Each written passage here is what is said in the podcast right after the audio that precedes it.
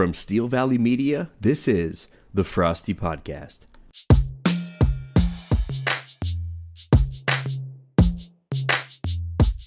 Welcome to the Frosty Podcast. I'm Derek Frost, joined as always by Tony Perenni. You can find us on Apple Podcasts. You can find us on Google Podcasts and, of course, Podbean. Uh, Tony, we've got a great show lined up for today. We're going to be going through some NFL news and notes. Uh, breaking trade happened in our league. And later, we're going to be joined by Coach Tim Taft on the Frosty Hotline. Uh, we're going to ask him all the questions we've been asking all preseason and find out if he plans on sticking to his unorthodox trade practices. Uh, Tony, you ready to get going? I am ready to roll. It feels like we're finally starting to get into a regular cadence with these things now. I'm starting to starting to really get into the flow. Yeah, you know, uh, the first one I had to script out the whole thing because uh, I didn't know what I was going to say. But now we're pros. We just hit this thing rolling. Yeah, and we're gonna have a busy next week too as we get into draft season. Now we are we are finally on the road to the draft, so to speak. So we have Tim tonight. We're gonna do Kevin Hewlick Sunday morning. We'll have that podcast, so that'll come out either Sunday night or early Monday. Then Monday night we have Vince Provenzali, and then Wednesday night we have Charlie Thurber. So the two newcomers to our league coming up next week with the interviews for you guys. Then we're into draft preview. Then we're into the draft. So it's all coming up real quick now. It is flying through. The first uh, kind of main date of our league has come and gone, and that is the trade opening which occurred on the 12th. And already we have a trade. Of course, not a uh, surprise. So, Tony, tell us about the trade. Well, the, the trade with uh, me and Steve, uh, James Conner for George Kittle, Kittle coming my way, has finally uh, gone through with with the beginning of the trade period. Um, I, we've we've talked about this ad nauseum at this point, so we're not going to go into a full breakdown of why why this trade happened for either parties. We've already discussed all that. Um, it'll be interesting to see if anything else comes up this week. I don't expect a lot of noise to come on the trade front. As we mentioned before, these trades are pretty difficult to pull off given, you know, the limited amount of keepers everybody has going into it. So it's probably going to be a pretty quiet period, but we do have our first trade coming through, and I'm I'm glad to have it done and be onward to the draft now and be able to look at it with the team I'm going to have.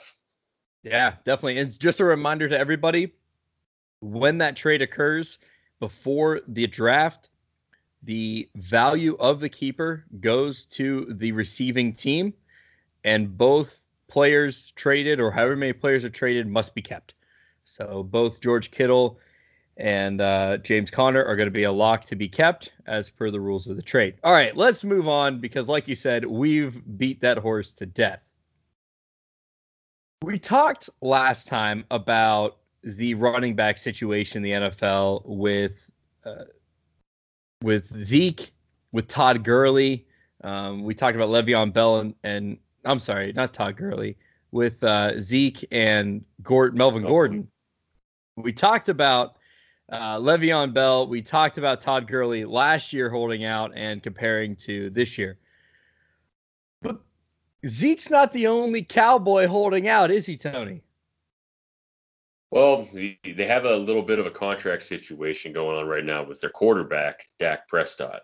So um, he's always looking for franchise quarterback money. They allegedly offered him in the neighborhood of $30 million a year.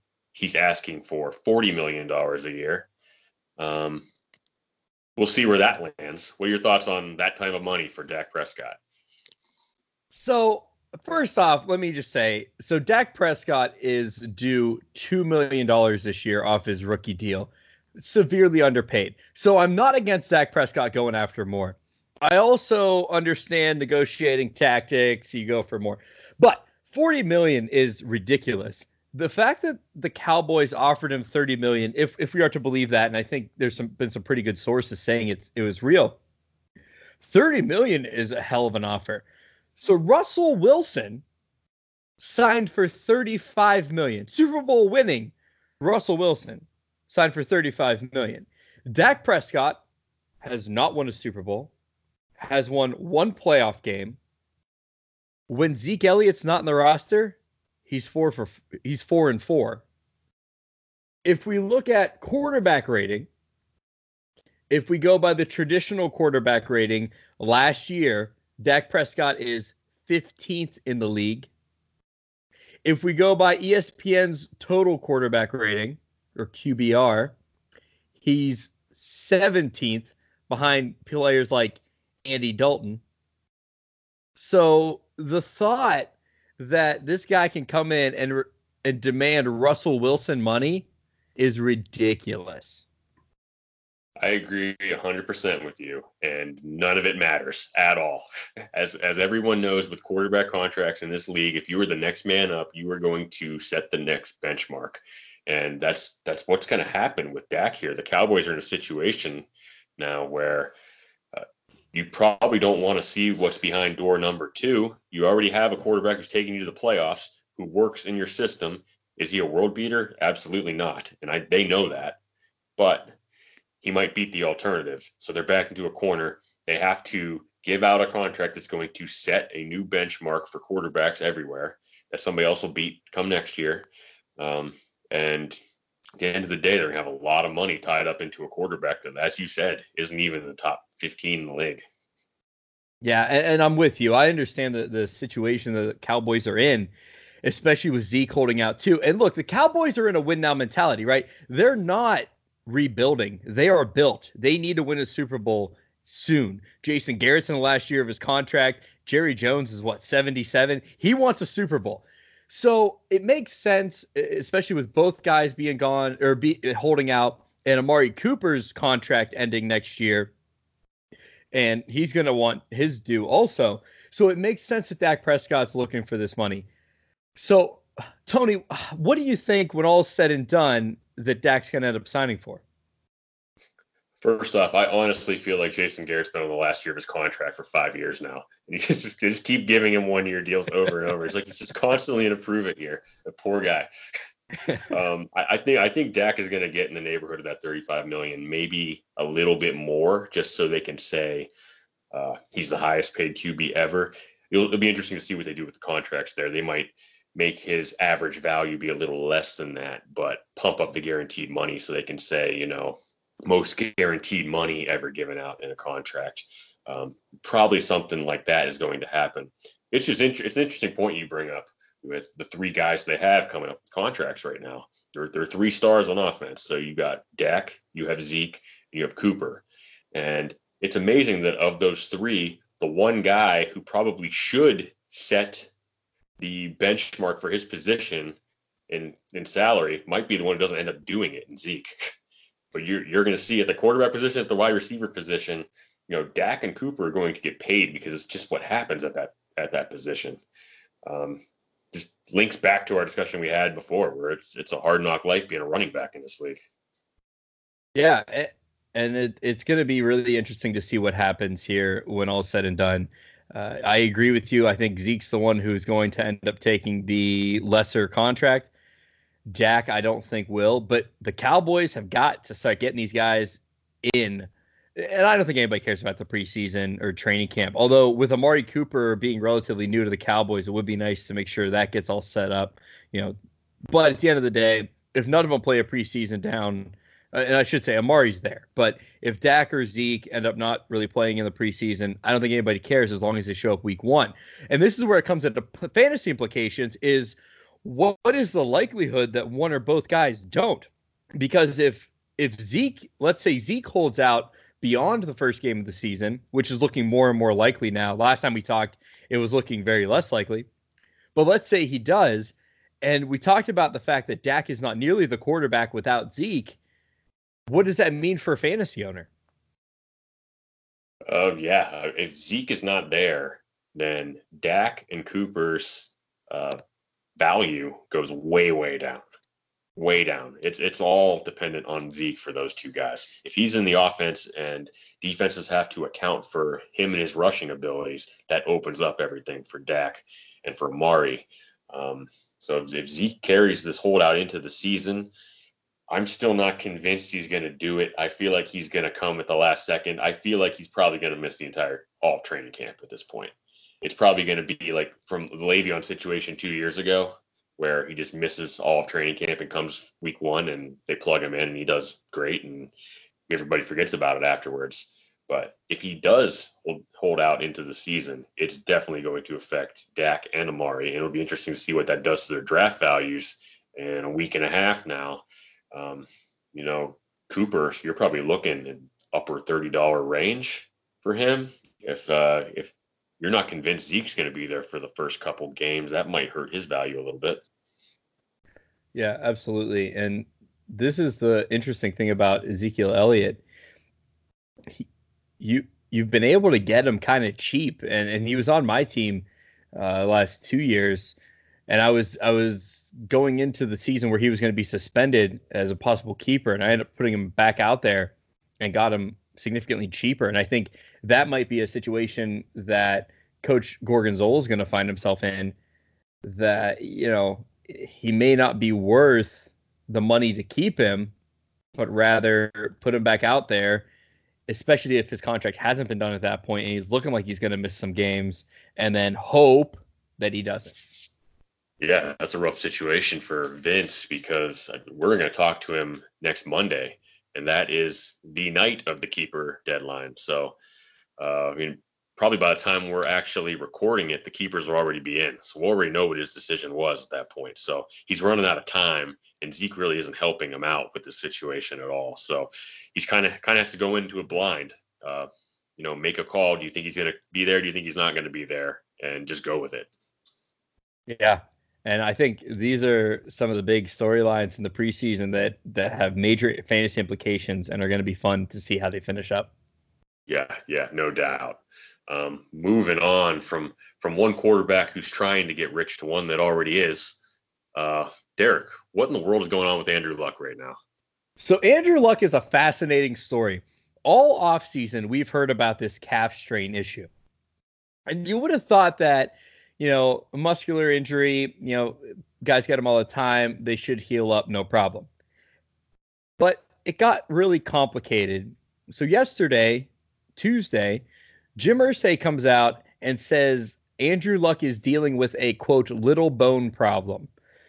Um, now, the only little bones I know of on your lower body are in your feet.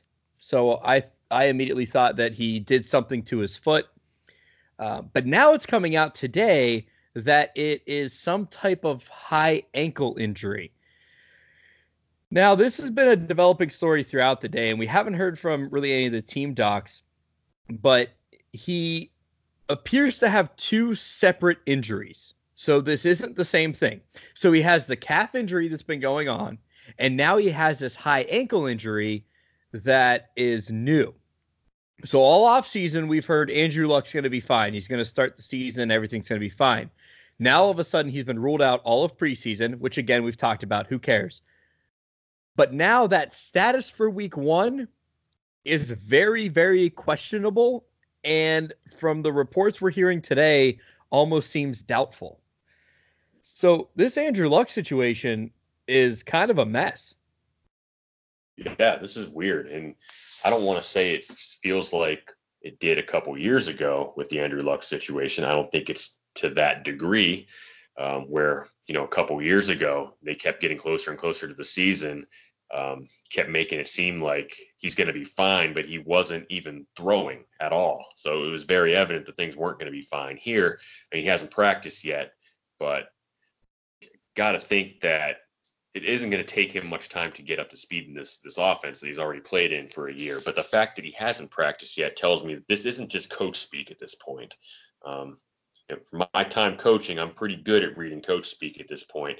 And if the guy has not been suiting up at all, especially this week, um, our Browns are down there in Indy practicing with them, and that's a that's a big big week in the NFL schedule. You get to practice against another NFL team without all the cameras of a national audience watching you, so you can actually run stuff that you're going to run. Um, and Andrew Luck's not participating in any of it. That that speaks volumes to me. Uh, I, I, had a conversation with Steve uh, last week offline, uh, and he he mentioned Andrew Luck to me, and I, I mentioned him. I didn't think it was going to be a big deal. I thought he was going to be ready for Week One, and I think I have to amend that statement at this point because uh, I I'm really thinking he might not be there for week one now, and this might percolate into the season a little bit. And here's the thing we don't know what this injury is. They're just saying it's a high ankle injury. Is it a sprain? We don't know. Is it a strain? We don't know. So it's hard to sit back here from from our perspective and make any type of prediction, not knowing what the problem is. But everything out of Colts camp is sounding really bad. And then whatever Jim Irsay was talking about, uh, I, I'm not really sure because if he was talking about a little bone issue being his high ankle, uh, that's uh, that's a different issue. Yeah, Jim Irsay is a little bit of an oddball too. So who knows if that's just him out there in the media trying to throw people off the scent or something. At, at this point, they might as well just come out with the hockey designation, say it's a lower body injury, um, timetable open. Um, but yeah, it, it's interesting. Um, the Colts have been notoriously secretive with their injury uh, information over the years. So you're really not going to get a whole lot out of them to know whether or not he's going to be there week one or not. All you can really read is whether the guy's on the field. Right now, he isn't, which leads me to think um, in a week and a half on draft night, that's definitely going to impact some decisions being made because if you think of it as in a 10 team league, you're going to have 10 guys that are, you know, immediate starting quarterbacks. And from a fantasy standpoint, he would absolutely factor into that if he's healthy. Um, he might even factor into it right now, even with his uncertain status, but it kind of puts a cloud over him. So uh, some people are going to have some tough decisions to make come Monday night. Yeah, and we talked about Dak Prescott being 15 and 17 in the quarterback rankings in both the quarterback rating and the ESPN total QBR. Andrew Luck's number five. Uh, and looking up here now to see where he is in player rank, he's fifth ranked in fantasy also. So yeah, he's definitely a guy that would have gone on draft day normally, probably relatively early. But this is this is going to be concerning. Now, Tony, how concerned are you overall with Andrew Luck? So we have the shoulder issues. Now we're having leg issues that aren't healing. Is this the beginning of the end of Andrew Luck? It's a fair question at this point, and I think the question for me on Luck has always been um, you know, all all quarterbacks face some injuries, but he seems to be a guy, and I'm not questioning the shoulder injury at this point. That was obviously very serious, but um, something that might be just a, an ankle thing. I'm not sure he's a guy that's going to play through a lot of small nagging things um, at this point. Uh, just does, he doesn't seem like the guy who's going to go out there and uh, put his body in peril if he thinks there's something wrong. So um, I don't want to call it like a Kawhi Leonard situation where uh, he might think better than the team's doctors or something like that and think something's wrong with him when maybe they're giving him clearance. That that's completely putting words in a lot of people's mouths right there. But um, I, I, think it's I think it's fair to question um, whether he will play through some nagging injuries like that. So um, from a fantasy standpoint, especially in a keeper league, that could tend to hurt his value. I mean, this is two of the last three years now we've had major injury concerns with him. Um, and I guess still waiting to see how major this actually is. But the fact that he might not be ready for week one kind of scares you a little. It, it does. And I guess if in the situation where Andrew Luck has this nagging injury and he can sit the first week or two of the regular season, get it cleared up, be 100% coming into, let's say, week three, and be good for the rest of the season. As a fantasy owner, I would rather do that, play my backup the first couple weeks, than have Andrew Luck have this injury, come in, come out week one, have this injury, and have it get to the point in October, November where he can't play or is, you know, 50% of himself and start putting up crap numbers and and you know, it, it then has a lot of downstream effects for the rest of the Colts team. So if this is something that we can get cleared up in the first couple weeks of the season, then please by all means sit. Um, but otherwise, I'm with you. I mean, is he going to be able to play through nagging injuries, or or what is the issue? Exactly. It, it, turns into the Carson Wentz situation from last year. At that point, you know, sits out the first couple games. You think he's going to come back right. Turns out he never really fully healed from that injury, and then he starts overcompensating for that injury um, and hurts his back from, from the ACL tear and ends up just being a complete lost season for him from both a, a real football standpoint and a fantasy standpoint. If they don't have Nick Foles behind them in Philly, they end up missing the playoffs for sure. Um, so this kind of smells like that a little bit. If he carries us into the season, he might not have time to really heal from it. Um, this could be nagging all year round. So um, definitely something worth watching as draft day comes closer. Um, and on on the injury note, uh, I, I want to put all fantasy owners on notice here. So everybody, any any pieces of pine or oak or any, any type of wood you have around you, get close to you, start knocking because I'm gonna start I'm gonna start awakening jinxes with this next statement. Derek, we have not had many injuries at all to speak of so far in this preseason. And there's two ways you can look at that. There's one way to look at, okay, that's great. We haven't lost anybody at this point. Um, maybe everybody's going to go into the season being healthy this time of year. Or you can go the way I'm looking at it, whereas um, not not sure I'm a guy who believes in jinxes, but I believe in statistics and probability, and I'm not of the belief that uh, there's just going to be less injuries this year than normal. So that leads me to think the big injuries are yet to come, and we have a keeper deadline coming up in a couple days, uh, where you know don't want to put it out there, but I got to put it out there at this point, especially someone like me who's been hit by the injury bug big time. There's injuries to come, people. You know, I'm a little surprised you bring all this up because of your history with injuries. I figured you'd be like, you know, not talking to the pitcher, going for a perfect game. Uh, no, Tony's coming right out and talking about it. You know, and here's the thing: we're we're a week and a half into the preseason. Uh, we had the AJ Green injury, but that looks like he's going to be okay. So you're right. There haven't been any like, oh my god, that guy's out for the season. But right now we're in week two, so our starters are going to get a little more preseason game time obviously we know week three is the big dress rehearsal, uh, and then week four we probably won't see starters. This week they're also practicing with the other NFL teams, uh, and then you know so I'm not terribly surprised we haven't had any big injuries yet, but I'm with you. The big injury or injuries are coming. There's going to be a couple. There always are, and you kind of want to get them out of the way early so you know. But at this point, keepers are about to be due, and we haven't seen them. Yeah, you're right. None of this is shocking, especially with the way teams are starting to treat the preseason, treat training camp now. You know, practice is a little lighter than they used to be. The Rams showed last year you don't even have to play your guys at all in the preseason. You can come into the regular season hitting on all cylinders and make it to the Super Bowl. So I, you're seeing more teams now hold out their starters from these preseason games, maybe only playing a – couple series here or there. It'll be interesting to see what happens week three of the preseason, which, as you mentioned, has normally been the dress rehearsal. I wouldn't be surprised for some teams that just shut it down early, especially after this week of practicing with other NFL teams. They might treat that as the real dress rehearsal. So I don't believe that we're just going to get out of this season unscathed from the injury bug. All this this is doing from a preseason standpoint is pushing the injuries back into the season now whether that's late, late in training camp or whether that's week one, week two. Um, from a fantasy football standpoint, that has to scare the hell out of owners. It would definitely scare me, and I'm not even an owner. So I, I have to imagine. Now, we'll, we will talk to Tim here in a little bit. Uh, he has not been hurt too too much by the injury bug, but definitely is trying to get some guys – at high value. Um, I think arguably he wasn't very successful at doing that. So we'll talk to Tim here next, uh, see what his plan is for this year, as well as talk about his unfortunate season last year. Stick with us on the Frosty Podcast. I'm Derek Frost from the Frosty Podcast. Thanks for listening, and be sure to listen to our other podcasts from Steel Valley Media.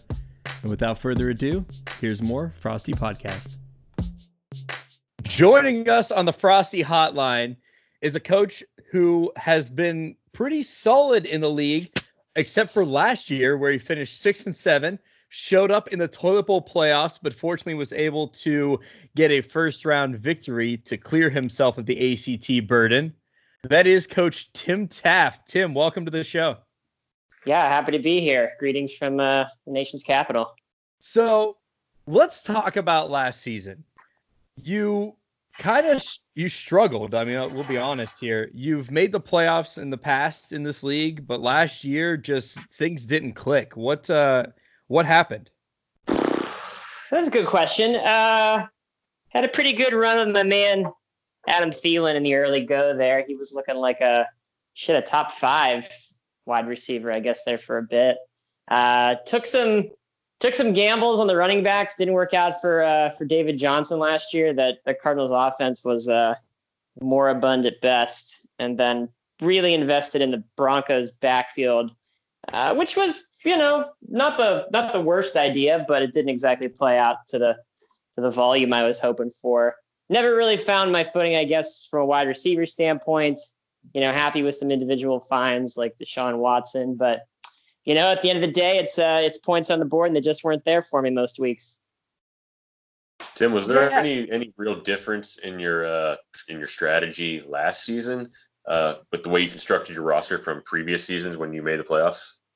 Uh, I mean, when you put it that way, I don't know that there was anything really that stood out for me. Um, I guess historically, I tend to not spend as much on running backs. I think last year was the year that I really decided I needed to have a a stud back there as opposed to kind of taking a you know thirty dollar approach to get two or three guys and then see who pans out. So I think maybe I was a little bit um, a little bit aggressive with the running back, just seeing around the league what happens when you have a guy like a Todd Gurley or a you know Christian McCaffrey, something like that. I wanted my version of that, so I went and spent on it pretty big, and then you know that guy has a down year, and that's how you end up at the toilet bowl playoffs. I know all about it from the David Johnson standpoint. He, he bit me the year before with that wrist injury in week one and uh, never came back. So that's two straight seasons for David Johnson now where he's disappointed fantasy owners. That's right. That's right. The early projections are that they're looking for a, uh, a rebound season out of him. Obviously, there's a lot of excitement there in Arizona. So, uh, you know, spoiler alert, he's going to be one of my keepers. Uh, so let's hope uh, third time is a charm. So David Johnson is going to be a keeper. That's right. You heard it here first.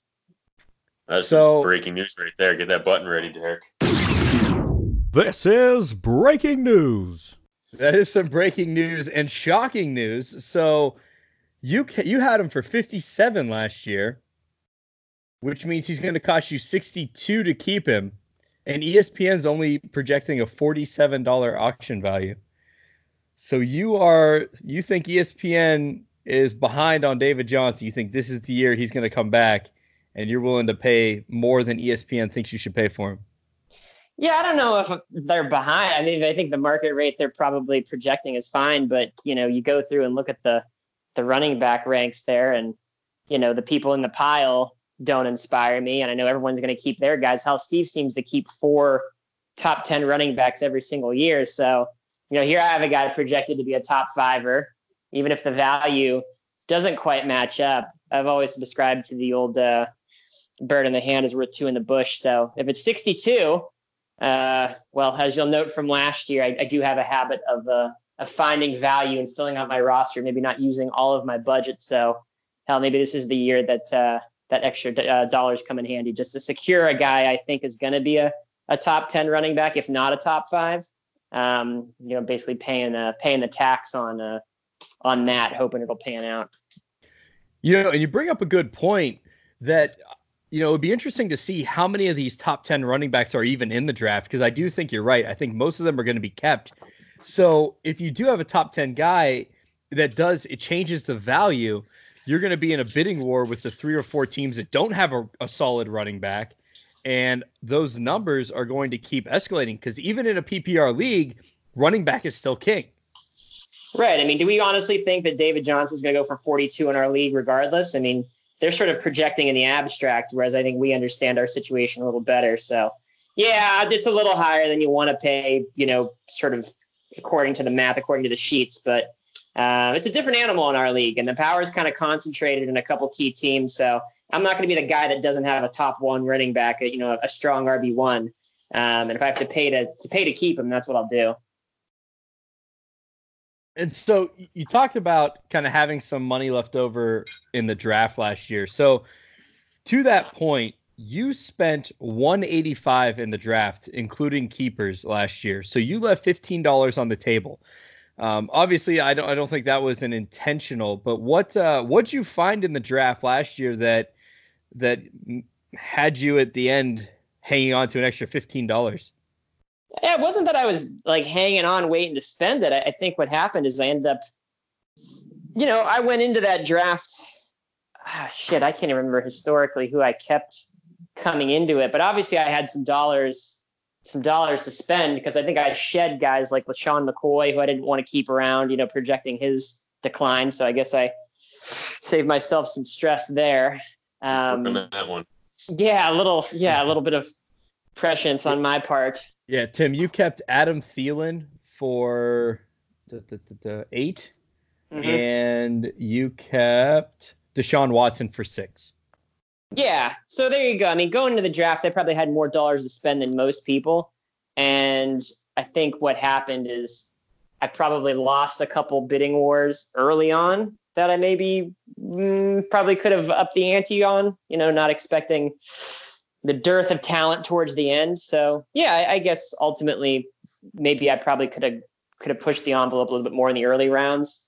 Um, you know, so it wasn't intentional for me to kind of like save it for later because obviously once you get towards the end, I mean, hell, three bucks is going to get you some some depth. So uh, probably just a miscalculation on my part. Should have went a little bit bigger on some of those running back bids. Maybe even filled out, you know, stronger, uh, you know, wide receiver one, wide receiver two, kind of a kind of a position. But you know, that's that's the way it shakes out. Sometimes you never want to leave cash on the board because it can't carry over to next year. But uh, I think this year I'll be a little bit more aggressive in the early rounds.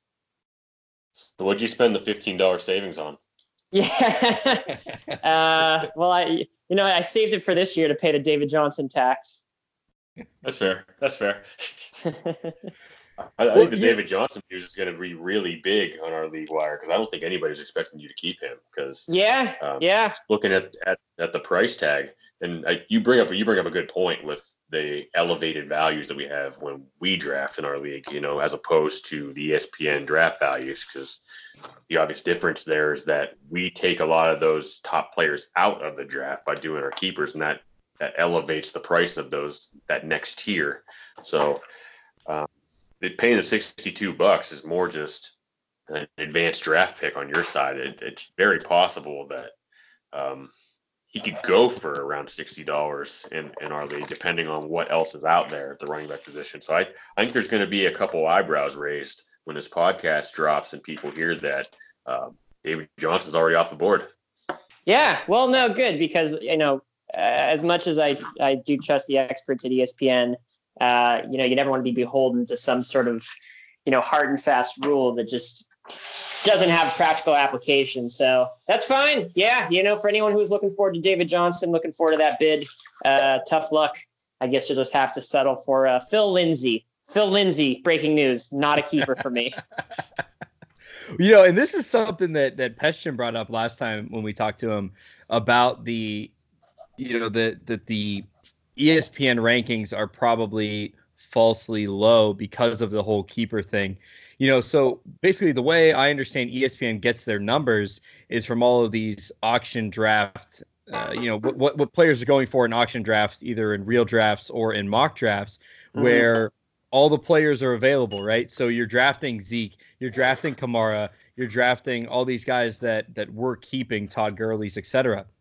So it's something that uh, we are going to monitor going into this year is what our league does compared to what ESPN's average auction values are to potentially show that difference and and find out if our league how different it is from the average.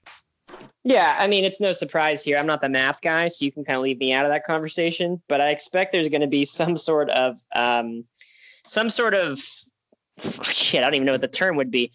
What you're basically looking at is whatever ESPN says the auction value of a dude should be. There's probably some percentage difference, right? You can basically just assume, okay, uh, you're going to pay this much more to keep this guy, or the bid for that man will be, you know, X amount more again, is it a variable? I don't understand. Is it sort of a, is it a ratio? Is it a quotient? I don't know these words, but I just think that in our league specifically, it's just it's just higher. It's just higher, and we can't take that stuff at face value.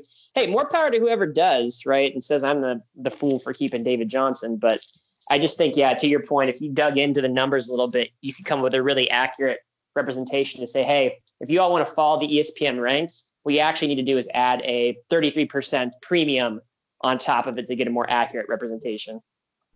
And according to Dave, that inflation is 25%. He, he uh, okay.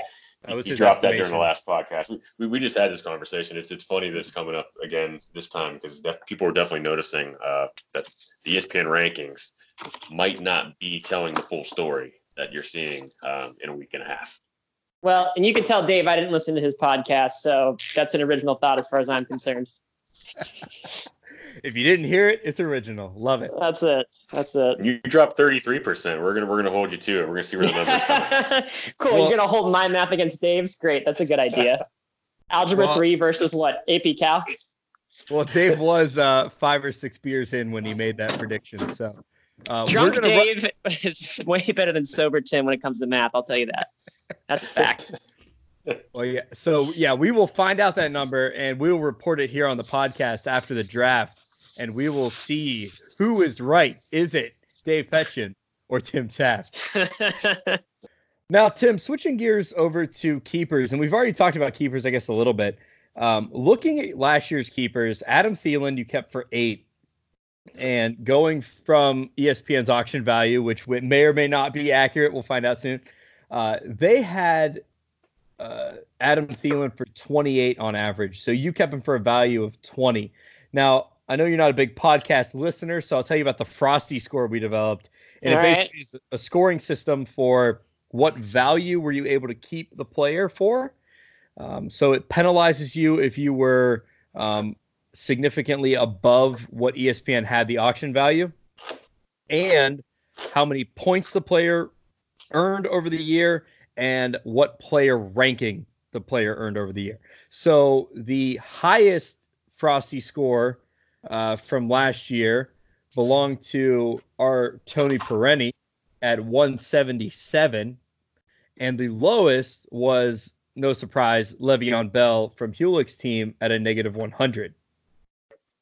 So okay. that being said, when we look at your keepers from last year, Adam Thielen was the fourth best keeper by the Frosty score of a positive 71, and Deshaun Watson came in at ranking number 11 with a Frosty score of 13. So last year, your keepers were very good in the top half.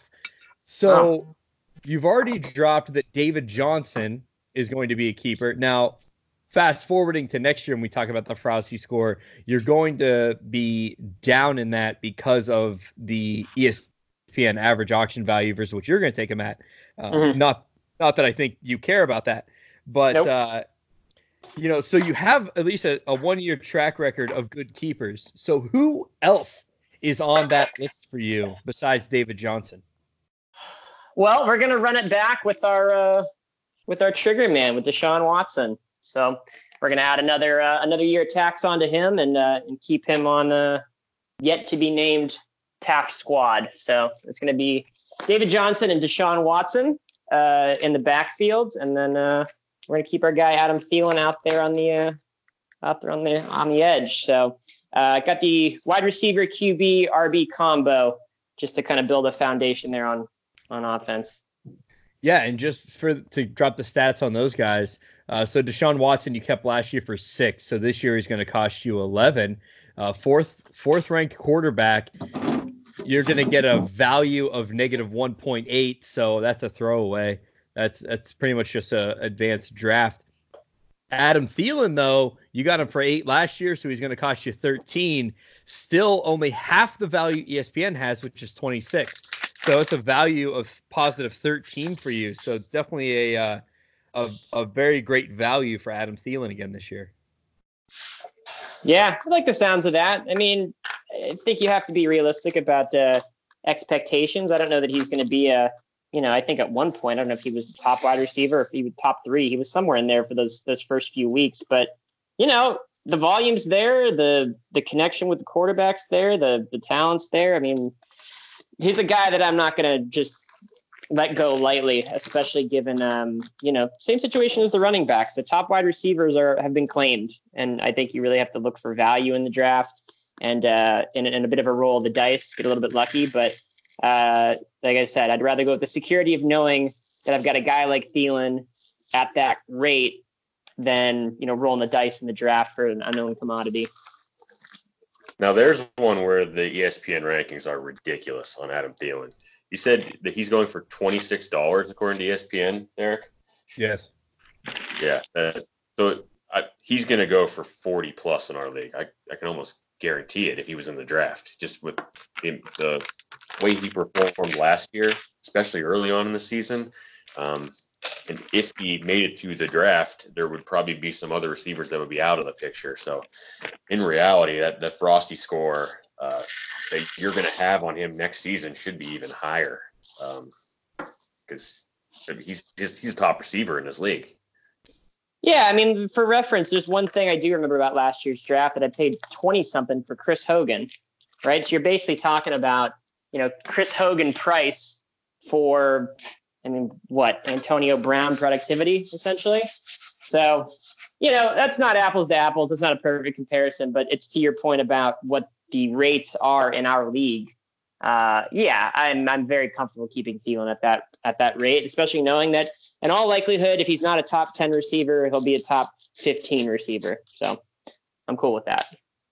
So you at, at by the end of the season, you have a practice, as do as do I, of, of, looking at the waiver wire and seeing guys who were cut earlier on in the year who may have gotten injured and might have a good value to them from a keeper standpoint. Uh, right. when they get healthy for the next season, come back around. Um, you picked up a couple guys at the end of last year. Uh, Cooper Kupp spent most of the season on my roster. I decided early on in the process I wasn't going to keep him uh, for this year, so I dropped him. I think he was around five bucks. You picked him up. Um, I, I, Derrius Guice, I know you picked up too in that same fashion. Um, what's the thought process behind not keeping any of the guys that you were able to pull off the waiver wire late in the season?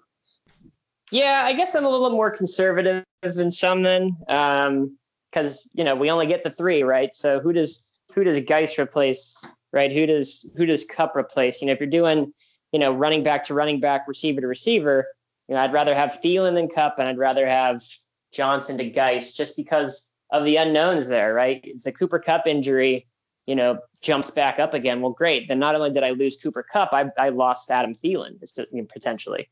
Um, so, you know, it's a little bit more conservative. Um, maybe that's why I tend to finish fifth in the league pretty consistently. Um, but yeah, it's just hard for me to to look at a guy like like Guice with you know with his injury and, and sort of I love the opportunity. Obviously, there's a reason I picked him up you know, I, I, wouldn't be I wouldn't be sitting here with him on my roster if I didn't think it was worthwhile to at least have the first look at him. Um, you know, as compared to the rest of the league. But yeah, at the end of the day, it's just going to be hard for me to uh, to look at guys like Kupp and Guice and, and keep them over you know guys I know.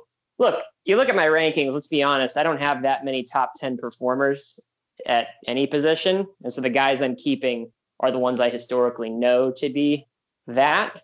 Whereas I think Guice and, and Kupp, their ceiling is maybe just a little bit lower.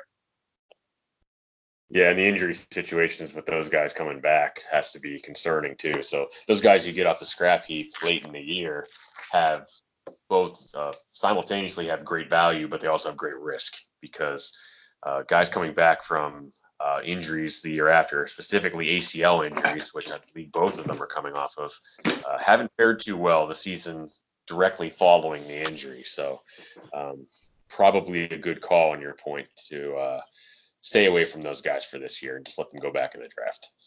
Yeah, and you look at what, what can happen in an offseason. You don't know how circumstances are going to change. You might uh, you might be finding yourself looking at David Johnson a little bit differently here if you know there's no Cliff Kingsbury, if there's no Kyler Murray.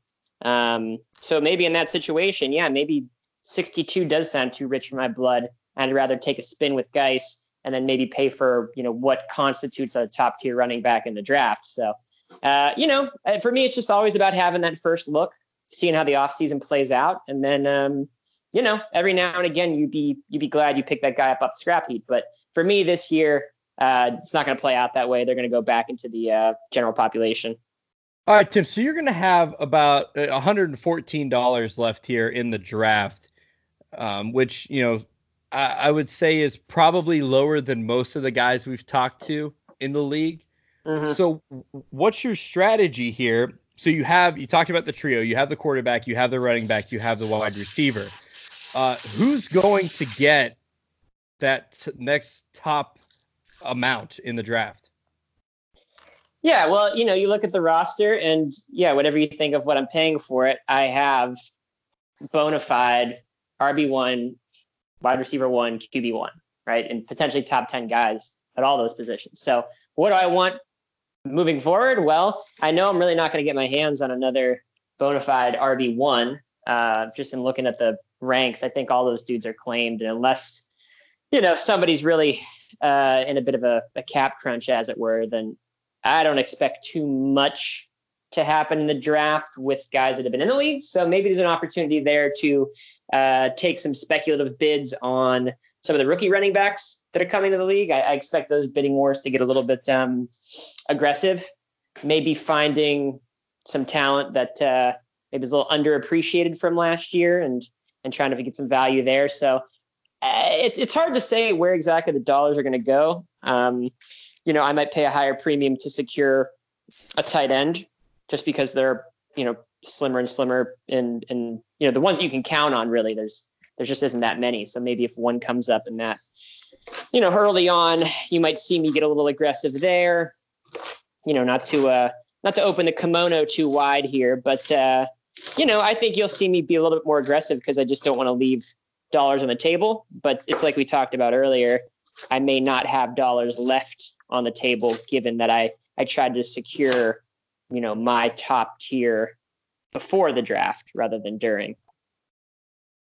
I think people are going to be competing hard for those tight ends. I think there's going to be a lot of aggressive spending. We we've talked about it quite a bit on these podcasts. Just uh, what a wasteland the tight end position is going to be in the draft because at at minimum the top three guys are not going to be there. We talked to Dave last week. Um, he's he's kicking around the idea of keeping Jared Cook on his side just because of how how bad the tight end position is out there.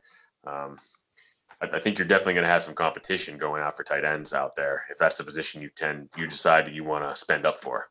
Well, yeah, and maybe it is, maybe it isn't, right? Because I think if it's going to be a premium on tight ends, and you start to see those those prices rise higher, then whoever's carrying what we might consider a you know a higher balance coming into the draft. Well, maybe they weren't expecting to spend $15 on a tight end, 20 bucks on a tight end, but there you go. So whatever advantage they had over me in terms of dollars coming into the draft, um, you know, maybe went to a tight end rather than a, uh, you know, RB two or something like that. So, you know, I'm kind of, I let the draft come to me, you know, I, I, my strategy is just to, is to build strong foundations and then see where I can improve. Um, I feel good about that right now. Um, you know, again, to, to last year's point, maybe I could have been a little more aggressive at the front. So we'll see. Maybe the first uh, first five, ten uh, players on the on the block. You know, maybe I'm out there shooting my shot, seeing what happens. But uh, you know, but I'm also content to find value where where it exists too, no matter the position. So Tim, you brought up last year, and we talked about the fact that you were in the toilet bowl playoffs last year, but but survived through. And you were somebody who, at the end of the year, was uh, pretty out against the ACT. So, what what's your take on the ACT? Is it too harsh? Um, do you have any ideas for something new, or or you know, have any of the ideas brought up on the podcast resonated with you so far? Well, admittedly, uh, as uh, as a one-time listener, uh, this is just hearing for the first time the let's call it the Reedy Amendment. Uh, I like this concept of having the test be taken maybe outside the context of the traditional academic and uh, you know administrative world right? Where, where we can we can have fun with it. For me the whole point was to you know to get people together and to um, you know kind of have a, another reason to celebrate you know the league and and its continuation. So um, this sort of Reedy model where we we administer it independently, uh, whether it's at a bar, whether it's you know somebody's house, something like that. I think that speaks to the spirit of what this thing's all about. Um, definitely going to be a shaming element, uh, which is going to be great. That's kind of that's kind of what I'm here for. Um, but yeah, I think once you remove the administrative component, then uh, that's definitely a more appealing option. So, despite the fact that uh, maybe not all that confident in my ability to avoid the ACT shame uh, anymore, uh, not as much as I used to. Um, I think we keep it on the table. I think we finally find a way to make it happen. Because um, if we don't do it this year, then ultimately I think we're just going to have to find something else that sticks. Yeah, at this at this point, we've gone two seasons, haven't seen it once, so it's kind of a make or break year for that punishment altogether, or uh, any punishment for our league. It comes down to the point where we're going to take any of them seriously. So I think it's definitely critical this year that we get this punishment correct. So if that's just amending the original ACT, which everybody we've had on so far, we've talked about Joe's idea with uh, proctoring the exam ourselves, has loved it. Uh, Derek and I both think it's a great idea. It seems like things are really trending that it's heading that direction. So, um, definitely going to be a big year for the punishment because we we need to see it this year finally. Yeah, and I think our league, I think we're guilty of of constantly tweaking in these early these early days. I mean, we've, gosh, how long we've been around for? I don't know if anyone's who's the league historian. How many years, seasons have we been in existence? I think five. And it feels like every year of that four or five, uh, you know, there's been a new rule introduced. There's been a new tweak to something. You know, that's just kind of the nature of it. Um, but it feels like we're starting to settle in here. I don't think anyone's proposing adding like defensive players or, you know, anything like that at this point. I think the structure of the league is pretty well settled. And if we can just get this punishment component figured out, then we can have the basis of a, um, you know, of some stability, of something to look forward to and, and know that you know, this is how we draft. This is this is the these are the league rules. This is the punishment. Um, I just think setting expectations just kind of helps everyone all around. Yeah, definitely. And I think there's the argument out there though that the expectations were set for the ACT, and then here we are, year three into the punishment, and nobody's taking it. But I, I think with Reedy's idea there, it is kind of a nice, like you said, it gets the spirit of it, and we've talked about that on the podcast um, now I'm curious, Tim. You said you've listened to one podcast. Which episode did you listen to? Oh shit, that's a good question. Uh, who is the guest on that? Um, we, we can't uh, help you. No, I know, I know, right? Um, I'm racking my brain here. I, I remember hearing Kalen's voice. so it might probably going with Kalen. Yeah, no, that's probably a good guess, right? That'll do uh, it. Yeah, unless he was like a celebrity shot in somebody else's. no, yeah, we, that, we, haven't gotten that, that good yet to bring in uh, people to uh, break up other people's interviews. That, that's probably coming at some point, but it, we haven't done it yet. Well, hey, in, in true league fashion, why not tweak it, right? Next year, three segments, three guests. Fuck it. No, what Perfect. I want, what I want is like WWE style break-ins, where like out of nowhere you just hear like somebody's theme music, and then like boom, here's Dave on the podcast. Like that's what oh, I want. Oh man. Can we I edit like Skype dial tones? Everybody gets gets their own. I can add it in in oh, post production. It'll be fine. Why don't you give me uh why don't you either give me um Stone Cold Steve Austin or uh who is oh Hulk Hogan's right? Yeah. I'm a real American. Yeah, let's do that one. Very decent. There might be some copyright concerns to go through with the uh, podcast, but I'm sure we can get around them somehow. You know what? As a as a man of the legal studies, uh, I'm going to say we're fine. Uh, you may want to talk to an actual lawyer. Uh, luckily, we have one of those too. Listen, I'll take something and just adapt it lightly so it avoids copyright, but uh, we get we get the spirit of it. That's it. There we go. Now, Tim, since you didn't listen to the podcast, uh, and I'm hoping that after this it changes your excitement for the podcast, but I won't I won't hold you to it. Now, one of the things we talked about recently was our new division and the schedule release. And one of the highlights we talked about were the rivalries that are coming out of this. Now, the first rivalry that we have you in is with Kevin Hewlick. Now, as I'm sure you remember, you and Kevin both, uh, along with myself, participated in the Fitch High School speech and debate team. So, fittingly, this is called the Power Round Rivalry. Wow. You face off against Kevin in both week five and week nine in divisional matchups. Uh, any comments on the rivalry with Kevin? Ah, wow. That's uh really, really good schedule making there. I don't a credit to whoever did that. Uh, I don't think it was either of you two. So here's to the algorithm, I suppose. No, uh, Tony Perenni. Tony Perenni. It was one of us. Yep. Really? Yeah. yeah. Wow! Yeah, took, wow! Took 20 different computers in about six months, but uh, it popped out the final schedule finally. Okay. Okay. Well, all credit to you then. Um, yeah, I think that's inspired. Uh, obviously, getting two matchups against Kevin because that's now. Correct me if I'm wrong here. We don't get two matchups against everyone in the league, right? I mean, the math just doesn't work out on that. Again, not the math guy. Uh, so, do I play Kevin the most? No, Uh, just the division. All the people in your division you'll play twice. So Uh, okay. Okay. Cool. everybody else you'll play once.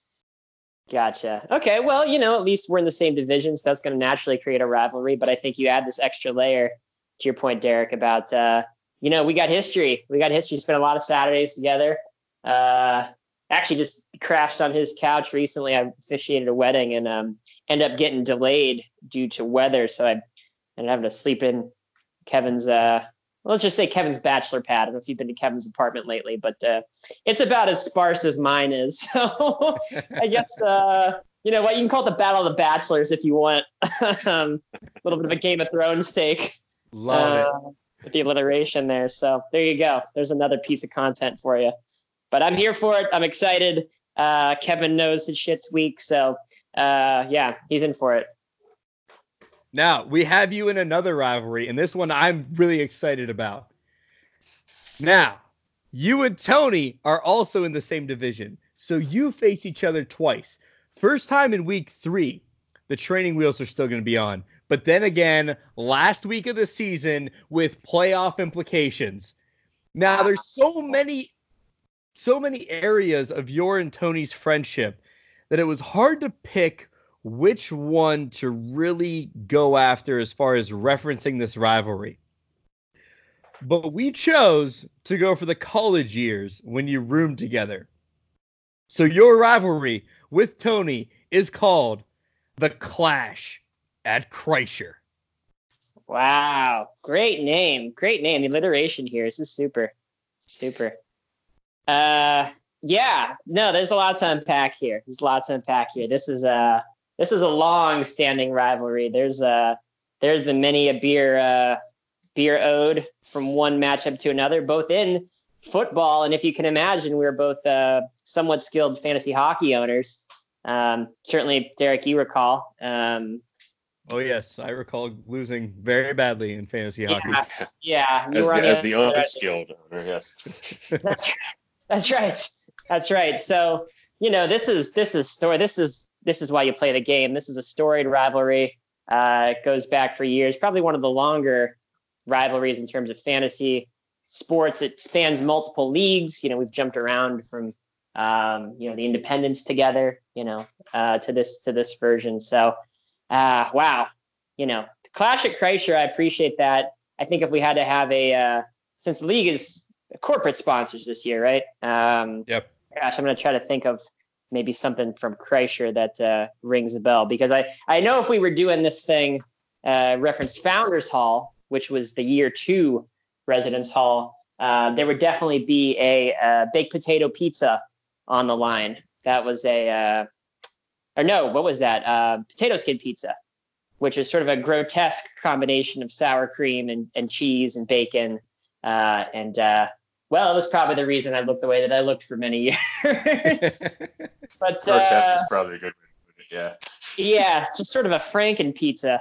Uh, so yeah, let's say if we uh, if we end up at the uh, end of the season and and one of us carries the two game advantage over the other, uh, one owes the other a uh, potato skin pizza.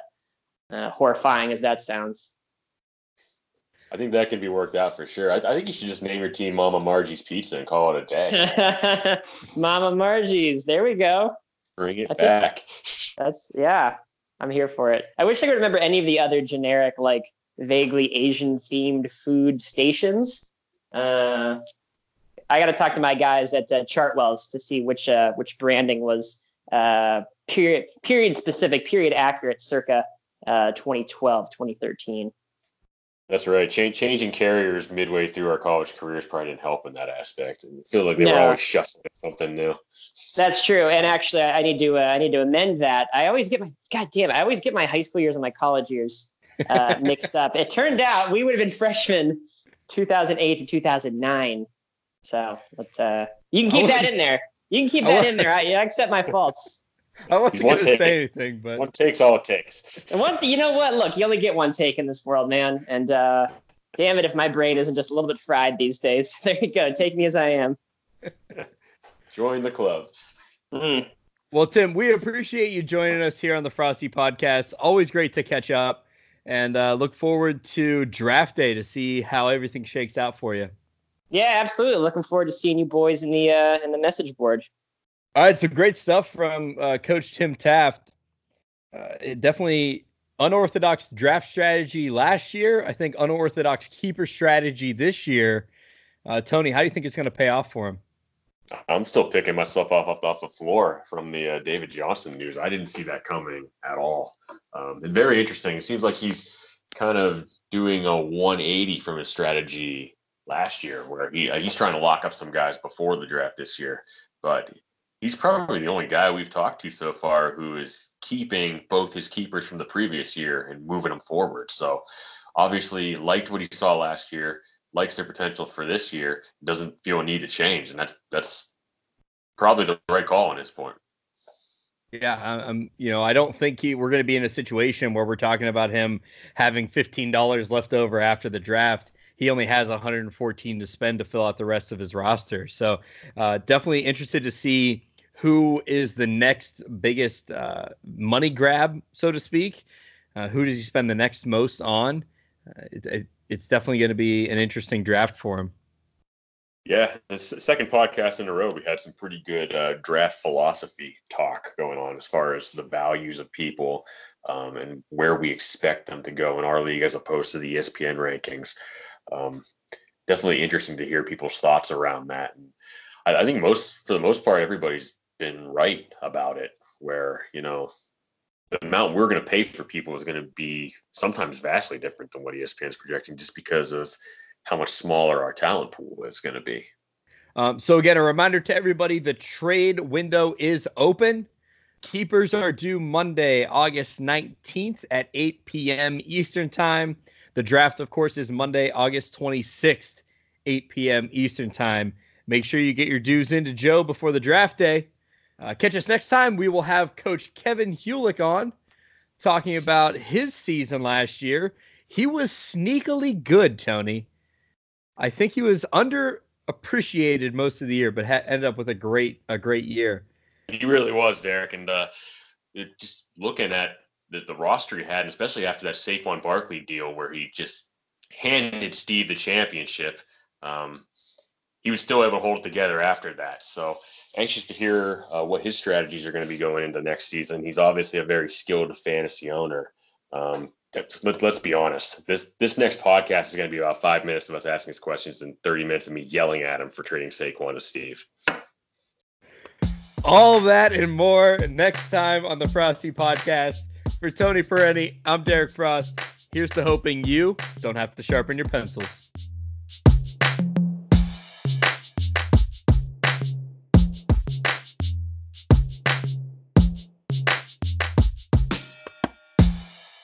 That's about all I got going on. How about you? Uh, nothing much. Maverick's just chewing like crazy. Can you hear it? No, I, I can hear Delilah chewing in my background. I gave her, I gave her a bone to distract her from her shitting, That's good. hoping it lasts. Did she eat something or what? I don't know. Not sure. She's been. This is like the third day of it now. So he took a sample to the vet today. Lauren, Lauren thinks she has like the Giardia or something like that. Some type of parasite thing. Yeah. I'm not convinced. I think it says diarrhea, but Three days though is a long time. it is. But it, it lasts this long for her typically. So Oh, okay. Yeah. yeah. I, I hope you're gonna you're gonna post this this discussion of us and uh, Delilah shitting. I can see it's recording. I wasn't going to, but it'll be safe. All right.